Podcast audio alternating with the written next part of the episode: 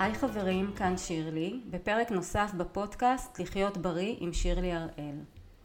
היום אני אדבר על מה זה אומר לשים את שיפור הבריאות שלנו כמטרה לשנה הקרובה. אנחנו נמצאים בפתחה של שנה חדשה.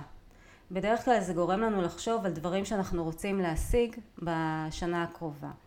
והרבה אנשים אה, מרגישים תחושה של התחדשות, תחושה של אה, דף לבן, משהו נקי, וכמו ילד שנמצא בחנות צעצועים, הם מסתכלים סביב בדמיון ופשוט בוחרים, חושבים לעצמם מה הם היו רוצים להשיג בשנה הקרובה.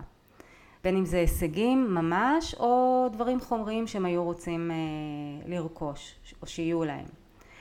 עכשיו רוב האנשים עושים רשימת מכולת בדרך כלל אה, מכינים את הרשימה כתובה, היא יכולה להיות גם מלווה בלוח חזון ויזואלי, שאנחנו מדביקים כל מיני תמונות של מה שאנחנו רוצים להשיג, אה, שיהיה לנו ככה ויזואלי.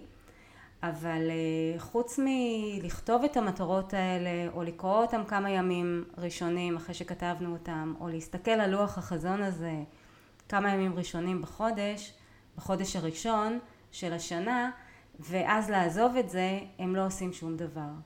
ו, וזו הסיבה בעצם שהרבה אנשים מחליטים על מטרות, כותבים את המטרות שלהם לשנה הקרובה ולא מממשים אותם. יש דרך להשיג מטרות, יש מסלול שצריך לעשות. אה, לא מספיק רק לכתוב ולשכוח כי זה לא שגר ושכח.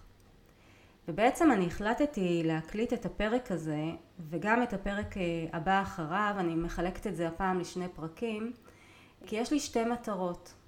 המטרה הראשונה, שתשימו את הבריאות שלכם במקום גבוה במטרות שאתם מציבים לעצמכם לשנה הקרובה.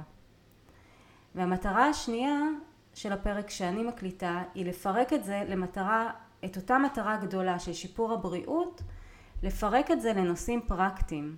שחשובים בעיניי בהקשר הזה של, הבריא, של הבריאות ואני אתן גם כל מיני צעדים שאתם תוכלו ליישם ויקדמו אתכם בכיוון הרצוי. עכשיו אני דיברתי על זה שאני אחלק את זה בעצם, אה, את הנושא הרחב הגדול הזה, אני בעצם מחלקת לשני אה, פרקים. אה, כי אני לא רוצה ליצור הצפה. אז אני, הפרק הזה אני אתמקד בעצם במה זה אומר בעיניי לשפר את הבריאות, כי בריאות זה, זה מונח מאוד גדול ורחב ומשהו ככה די מעורפל. ובפרק הבא אני יותר אכנס לפרקטיקה של איך לעשות בעצם תוכנית פעולה כדי שתוכלו לא רק אה, להציב את, ה, את שיפור הבריאות כמטרה אלא ממש ליישם את זה. אבל לפני שאני מתחילה לפרק את המושג הגדול הזה של בריאות לתתי מטרות, אני רוצה בעצם לשאול שאלה, למה בכלל כדאי לנו לשים את שיפור הבריאות כמטרה? במיוחד אם אנחנו אנשים שאין לנו בעיות מיוחדות, הכל סבבה, הכל בסדר גמור, ואנחנו כולנו יודעים בראש שהבריאות חשובה לנו. בשכל אנחנו יודעים את זה. אבל בפועל אם אנחנו נסתכל על השגרה שלנו, אנחנו לא באמת משקיעים בבריאות שלנו, אוקיי? אנחנו נותנים עדיפות לדברים אחרים, בין אם זה קריירה, בין אם זה משפחה, אם זה לימודים. יש כל מיני דברים שנכנסים לנו בסדר היום, ביומיום שלנו, והם בסופו של דבר במבחן התוצאה יש להם עדיפות יותר גבוהה משיפור הבריאות. אז למה בכלל כדאי לנו להשקיע בבריאות שלנו? חשוב לי להגיד שבריאות היא לא מטרה בפני עצמה. הבריאות היא אמצעי, אמצעי שלנו להרגיש טוב, להיות עם רמת אנרגיה גבוהה ולהרגיש תחושה של ויטליות, תחושה של חיוניות, אוקיי? כולנו רוצים להרגיש עם יותר אנרגיה, כולנו רוצים להרגיש חיוניים. כי כשאנחנו מרגישים יותר אנרגטיים, אז, אז הכל יותר קל לנו, אוקיי? המערכות יחסים שלנו טובות יותר, אנחנו, הפרודוקטיביות שלנו עולה, אנחנו יותר יצירתיים, אנחנו מתקשרים יותר טוב עם הסביבה, הכל יותר, יותר מצליח לנו כשאנחנו עם רמת אנרגיה גבוהה.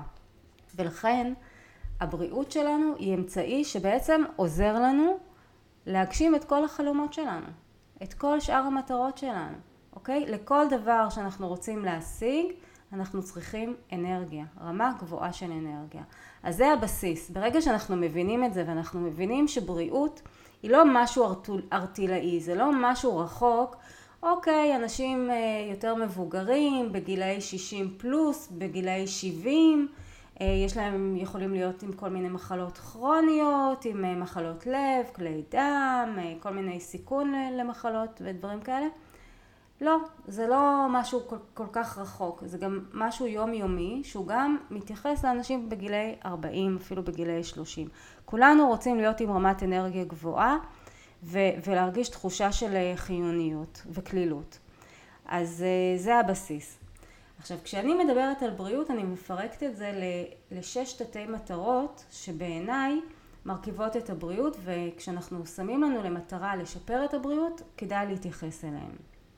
אז הנושא הראשון, והוא הכי הכי פשוט לביצוע, הוא לא דורש מאיתנו בכלל הרבה התעסקות, זה ביצוע של בדיקות תקופתיות. וכולנו יודעים את זה ככה בראש, אבל אנחנו די נוטים לזנוח את זה ודי נוטים לשכוח ולשכוח מזה.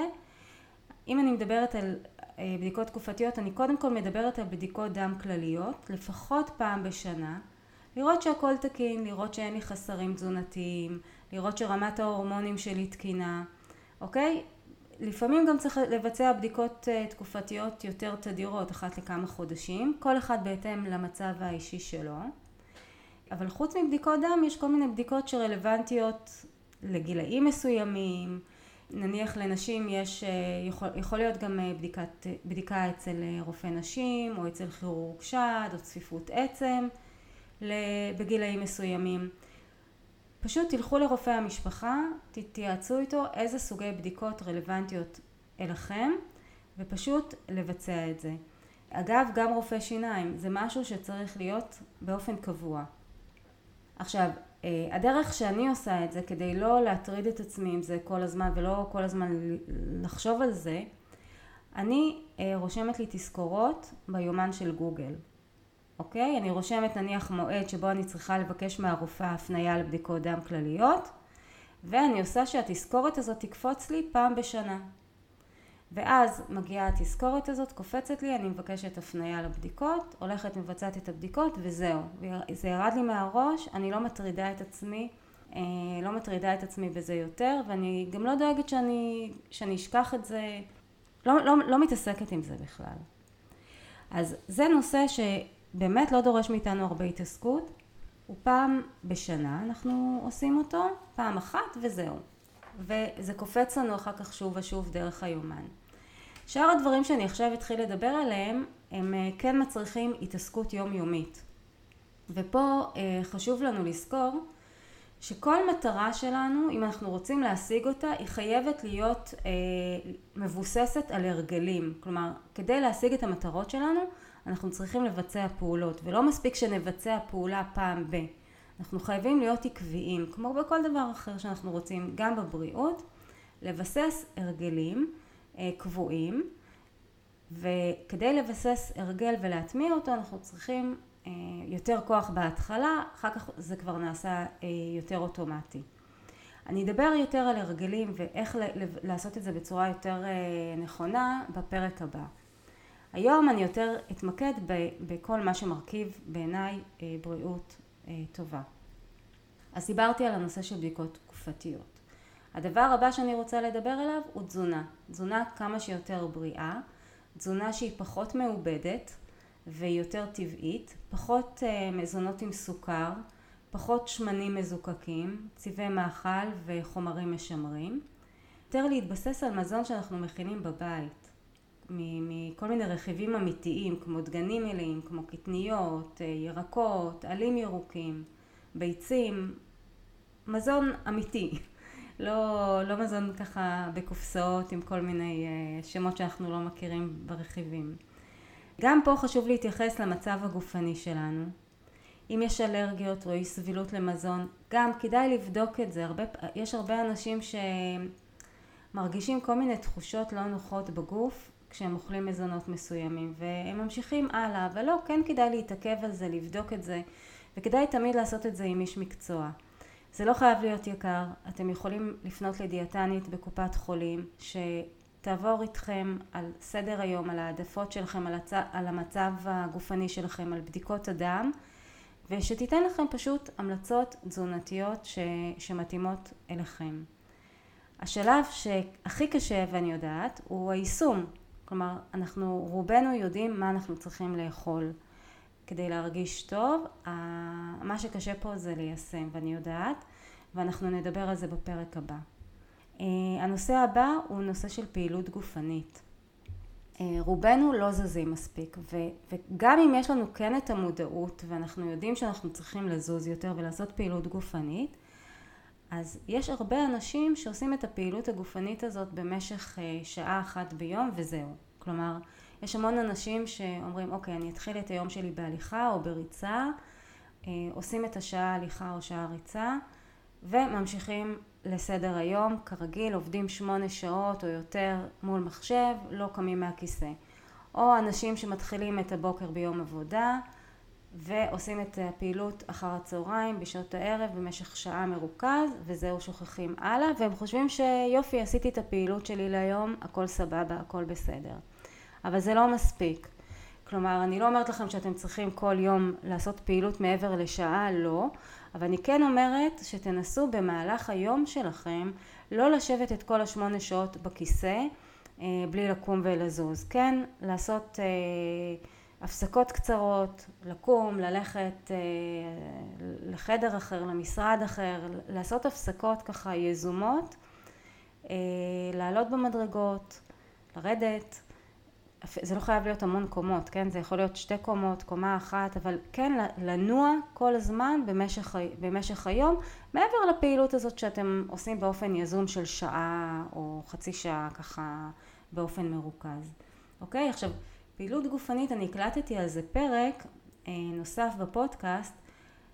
אה, יש, במיוחד אם אנחנו בגילאי 40-50 פלוס, יש דברים שכדאי לנו לשים לב. כדאי גם לעשות את הפעילות אירובית, אה, שזה כמו הליכה וריצה ושחייה, אבל גם חשוב לבצע פעילות שמחזקת לנו את מסת השריר, אוקיי? כי זה מה שעוזר לנו גם לשמור על גוף צעיר וחזק לאורך זמן. מה שקורה ככל שאנחנו מתבגרים, רקמת השריר אה, מצטמקת, וזה נעשה באופן טבעי, טבעי והדרגתי. ולשרירים שלנו, חוץ מלתת לנו כוח, יש עוד תפקידים בגוף. אז ברגע שרקמת השריר מצטמקת, אנחנו, התאים האלה שיש להם את היכולת ש, של השריר, בעצם נאבדים, במקומם נכנסים כל מיני תאים אחרים שאין להם את היכולת הזו. חשוב לנו כמה שיותר לחזק ולשמור על מסת שריר אה, גדולה. ולשם כך אנחנו צריכים לעשות עבודה עם משקולות או עם גומייה שיוצרת לנו התנגדות או כנגד משקל גוף אבל חשוב לשמור גם על השרירים שלנו ולחזק אותם. אם אתם לא יודעים באמת איך לעשות את זה אז שוב להתייעץ עם איש מקצוע שיתאים עבורכם תוכנית אימונים ש, שמתאימה לכם לרמה הגופנית שלכם. שני דברים נוספים שחשוב uh, בהקשר של פעילות גופנית זה גם גמישות ומתיחות ושיווי משקל. עכשיו תראו, uh, הרבה פעמים יש הרבה אנשים שהולכים לחדר כושר וחושבים יופי אני עושה מכשירים, אני מחזק את השרירים וזה באמת מעולה, אבל חשוב גם לעבוד על מתיחות כי אם לא נעבוד על מתיחות ואם לא נשמור על טווחי תנועה uh, מלאים במפרקים שלנו, הגוף נעשה יותר ויותר נוקשה הטווחי תנועה שלנו מצטמצמים ואז מתחילים כל מיני כאבים וכל מיני, אה, כל מיני כאבים ותחושה לא נעימה. קשה אפילו לפעמים להרים את היד למעלה, או שאם אנחנו מרימים את היד אנחנו אוטומטית מרימים גם את הכתף. אה, בגיל מסוים אם אין לנו גמישות אז גם קשה לנו יותר לרדת לשבת על השטיח, כל מיני פעולות אה, שנראות לנו נורא נורא פשוטות אולי ביומיום שלנו נעשות הרבה יותר מורכבות. פילאטיס ויוגה למשל זה אה, סוגי פעילות ש, שטובות אה, לשמירה על טווחי תנועה של מפרקים ולגמישות של, ה, של השרירים וה, והרקמת הפסיה שלנו. שיווי משקל זה גם דבר שאנחנו צריכים לתרגל ממש כל יום. אני דיברתי על זה בפרק שדיבר על פעילות גופנית אז באמת אתם יכולים להקשיב לזה יותר. אז דיברתי עד עכשיו על ביצוע בדיקות תקופתיות, דיברתי על תזונה בריאה, דיברתי על פעילות גופנית, ועכשיו אני רוצה לדבר על ניהול ושליטה של המחשבות שלנו והרגשות, אוקיי? אני, יש איזה משפט שאני מאוד אוהבת, אל תאמינו לכל מחשבה שעוברת לכם בראש. כי בדרך כלל אנחנו חושבים בלי, חושבים בלי מחשבה בא לי להגיד, אבל אנחנו חושבים בלי לתת על זה את הדעת, אוקיי? אנחנו חושבים ואנחנו בטוחים שמה שאנחנו חושבים הוא נכון, אנחנו גם חושבים שוב ושוב בדרך כלל את אותן המחשבות, זה מין לופ כזה שחוזר על עצמו וזה בעצם דפוס, זה סוג של הרגל מחשבתי שיש לנו אה, ואנחנו בדרך כלל לא מטילים במחשבות שלנו ספק ולא מתווכחים איתם ופה הטעות. המחשבות שלנו בעצם יוצרות את הבית הרגשי שלנו, את הרגשות שאנחנו מרגישים רוב הזמן והרגשות שלנו למעשה משפיעים על הפעולות שלנו, אוקיי? ובהתאם לפעולות ככה התוצאות. בהקשר של הבריאות, אם אני מדברת על בריאות אז אנחנו יודעים שסטרס ורגשות שאנחנו נוהגים לקרוא להם אה, רגשות שליליים, אם הם קיימים לאורך זמן, הם יכולים לפגוע בבריאות. עכשיו, חשוב לי לציין שאין באמת דבר כזה רגש שלילי. כל רגש יש לו מטרה מסוימת, כל רגש בא להגיד לי משהו. וחשוב שנש... שנחווה את הרגש הזה, אוקיי? חשוב שנחווה את הרגש, ניתן לו מקום, נחקור מה, מה הוא רוצה להגיד לנו, אוקיי? כי החוויה הזאת של הרגש והחקירה מה הוא רוצה להגיד לי וה... לנסות להבין את זה, זה דווקא כן מקדם את הבריאות וזה כן יעזור לנו להתקדם הלאה. אבל יחד עם זה גם לא כדאי לנו לשקוע יותר מדי ברגשות, ברגשות השליליים האלה. וכדאי לזכור שכשאנחנו נמצאים ברגש שהוא שלילי, נניח בתחושה של עצבות, בתחושה של דיכאון, בתחושה של כעסים, כשאנחנו נמצאים ברגש הזה ואנחנו נמצאים שם יותר מדי זמן זה מקרין לסביבה שלנו. כלומר זה גם לא טוב עבורנו לשקוע ולהיות שם זמן מאוד מאוד ממושך אוקיי? אבל זה גם לא טוב לסביבה שלנו למעגל הקרוב שלנו כי מה שאנחנו חווים עובר גם אליהם. זה לא נשאר רק אצלנו. אז אם, אם קורה לנו אה, אם, אם יש לנו תקופה כזאת ש, של המון המון רגשות שמציפים אותנו ואנחנו לא מסוגלים לצאת מזה ולהתמודד עם זה לבד אז כדאי באמת ההמלצה שלי היא כן ללכת לאיש מקצוע שיעזור לנו שיעזור לנו בתקופה הזאת אוקיי? זה הרבה פעמים בעזרה, בעזרת זה יכול להיות טיפול פסיכולוגי, זה יכול להיות כל טיפול אחר שאתם מאמינים בו אבל אה, זה יעזור לכם לצאת מזה בסופו של דבר, להבין את זה יותר ולהכיר את עצמכם יותר טוב ולצאת מזה יותר מהר. אבל אם אתם חושבים שאתם כן יכולים להתמודד עם זה לבד, אז יש לי כמה דברים שאני חושבת שיכולים לעזור בהקשר הזה. הדבר הראשון זה להבין שלמילים שלנו יש כוח, אוקיי? אם אנחנו כל הזמן מדברים לעצמנו בביקורתיות, ובשיפוטיות ורק מורידים את עצמנו אז זה בסוף מוריד אותנו, את הערך העצמי שלנו, את הדימוי שלנו, את הדימוי העצמי שלנו. זה בטח לא יעלה את רמת האנרגיה, זה בטח לא יגרום למערכות היחסים שלנו להיות יותר טובות, זה בטח לא יעזור לנו להיות יותר יצירתיים ולה, ולהצליח בקריירה, אוקיי? זה להפך, זה מין ספירלה שרק מורידה אותנו ו, ומורידה אותנו עוד ועוד ועוד, ו, וגורמת לנו רק לשקוע. אז אם אתם מוצאים את עצמכם, אומרים לעצמכם אה, כל מיני משפטים מורידים, אז פשוט לתקן אותם מיד. למשל, נניח אני אמרתי לעצמי, אה, אין לי כוח רצון, את סתם עצלנית. ואז אני תופסת את עצמי אומרת את זה, ואז אני מיד מתקנת, לא, זה לא נכון. מה שהתכוונתי זה שהפעם היה לי קשה לצאת להליכה, כי אני לא התכוננתי לזה כמו שצריך. בפעם הבאה, אני יודעת שאני נניח אני אעשה את הפעילות מיד כשאני חוזרת, מיד כשאני מסיימת את העבודה אני אעבור לסטודיו, אני אעשה שם אימון ואז אני אגיע הביתה ואני לא אגיע קודם הביתה ואשכב בספה ואז לא יהיה לי כוח לקום. סתם לדוגמה, אבל פשוט לא, מיד לתקן את עצמכם. תפסתם את עצמכם אומרים משהו שלילי, לא, לא התכוונתי לזה ככה, התכוונתי כך וכך. הדרך הנוספת שאני מוצאת, אני עושה אותה עם עצמי ואני מוצאת שהיא יעילה, זה ממש להתווכח להתווכח עם עצמנו ואפילו לקרוא לעצמנו בשם. נניח רציתי לקום מוקדם בבוקר כדי לצאת להליכה ובבוקר אני מתעוררת ולא באמת בא לי לקום. אז אני יכולה להגיד, אה, שירלי, את יודעת שחשוב לך להתחיל את הבוקר בפעילות גופנית? אז יאללה, תקומי. ואז אני אומרת, כן, אבל לא בא לי, אני אצא אחר כך. אני, אני אצא יותר, אני אעשה יותר מאוחר את ההליכה. אני אגיד, לא שירלי, את כבר יודעת, את כבר, יש לך ניסיון בזה. את, את מכירה את עצמך כבר, את יודעת, אחר כך את אה, תקומי, את תתחילי לעשות דברים אחרים, ייכנסו כל מיני דברים, את מכירה את עצמך, בסוף תהיי עייפה, את לא, לא תצליחי לקום. טוב, אוקיי, ואני אעשה את זה כבר מחר, הכל יהיה בסדר.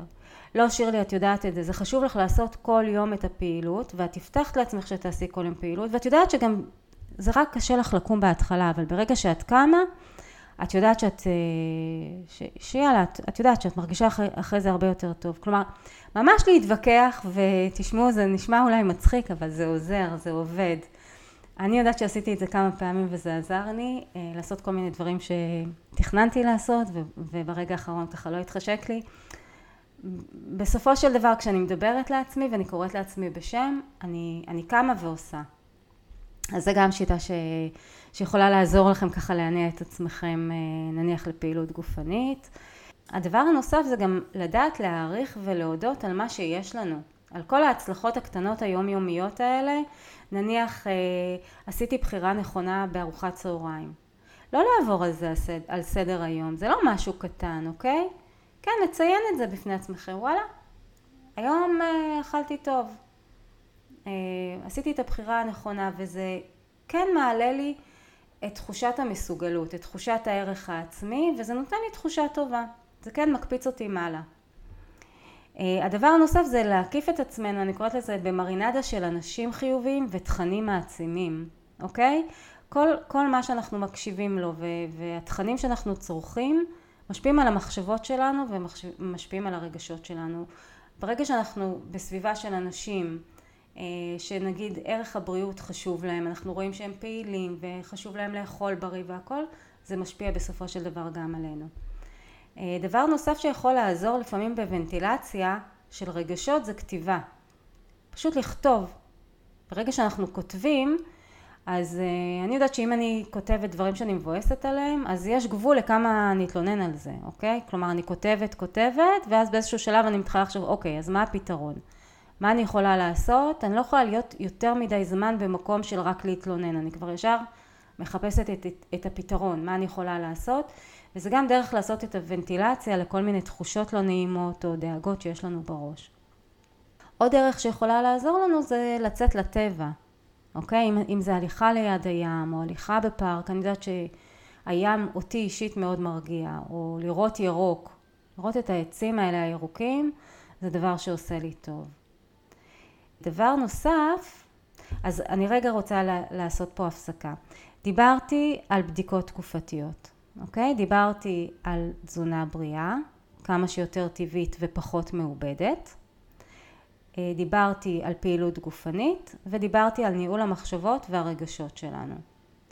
יש עוד שלושה דברים שאני רוצה לדבר עליהם. אחד מהם זה נושא של שינה. אה, אנחנו צריכים 7-8 שעות שינה בלילה כדי לשמור על בריאות תקינה.